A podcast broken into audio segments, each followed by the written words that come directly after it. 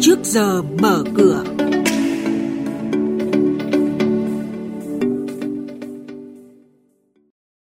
Thưa quý vị và các bạn, ngân hàng hỗ trợ khách hàng giảm rủi ro nợ xấu tăng. Các nhà đầu tư bất động sản sẵn sàng mua, nhận chuyển nhượng dự án từ các nhà đầu tư gặp khó khăn là những thông tin sẽ có trong chuyên mục trước giờ mở cửa hôm nay. Xin mời biên tập viên Xuân Lan và Bá Toàn thông tin chi tiết.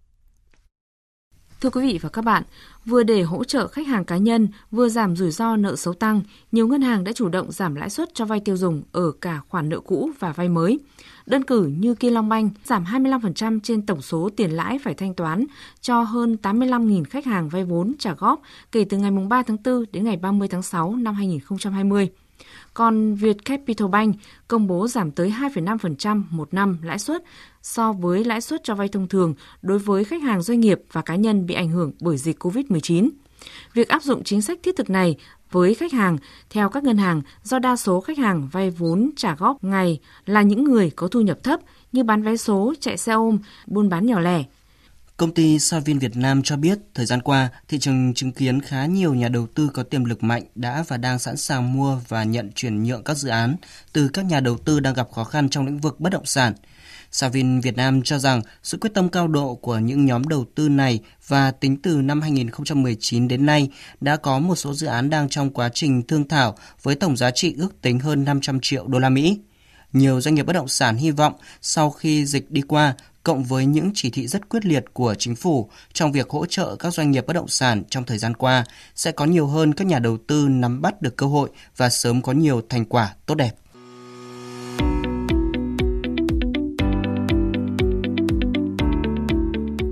và các bạn đang nghe chuyên mục Trước giờ mở cửa phát sóng trên kênh Thời sự VV1 từ thứ 2 đến thứ 6 hàng tuần.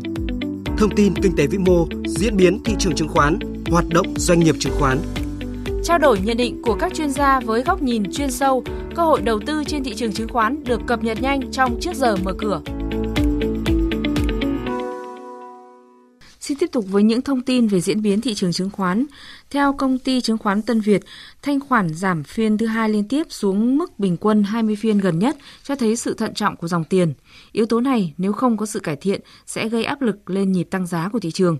Trong ngắn hạn, chỉ số vẫn đang nhịp hồi phục với mục tiêu là vùng giá 780 đến 810 điểm. Khả năng tiến xa hơn ở nhịp tăng giá này hiện không được đánh giá cao, trong khi đó rủi ro điều chỉnh đang có sự gia tăng. Chốt phiên chiều qua, VN Index đạt 767,41 điểm, HNX Index đạt 107,15 điểm, còn Upcom Index đạt 50,78 điểm. Đây cũng là điểm số khi mở cửa phiên giao dịch sáng nay. Ngày 11 tháng 5 tới đây, công ty cổ phần mạ kẽm công nghiệp Viengan Vienstein mã chứng khoán VGL sẽ chốt danh sách cổ đông trả cổ tức năm 2019 bằng tiền mặt. Như vậy, với gần 9,33 triệu cổ phiếu đang giao dịch, Viengan dự kiến phải chi hơn 12 tỷ đồng để trả cổ tức cho cổ đông hiện hữu. Trên thị trường, cổ phiếu VGL đã đứng bất động trong hơn nửa năm qua khi không có giao dịch nào thành công kể từ ngày 12 tháng 9 năm 2019.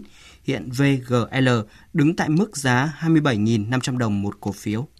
Công ty cổ phần tập đoàn vàng bạc đá quý Doji vừa hoàn thành việc rút vốn và không còn là cổ đông lớn của công ty cổ phần Bamboo Capital, mã chứng khoán là BCG. Doji đã bán tổng cộng hơn 6,5 triệu cổ phiếu BCG. Tổng số tiền Doji thu được từ việc bán bớt cổ phiếu BCG là 52,7 tỷ đồng.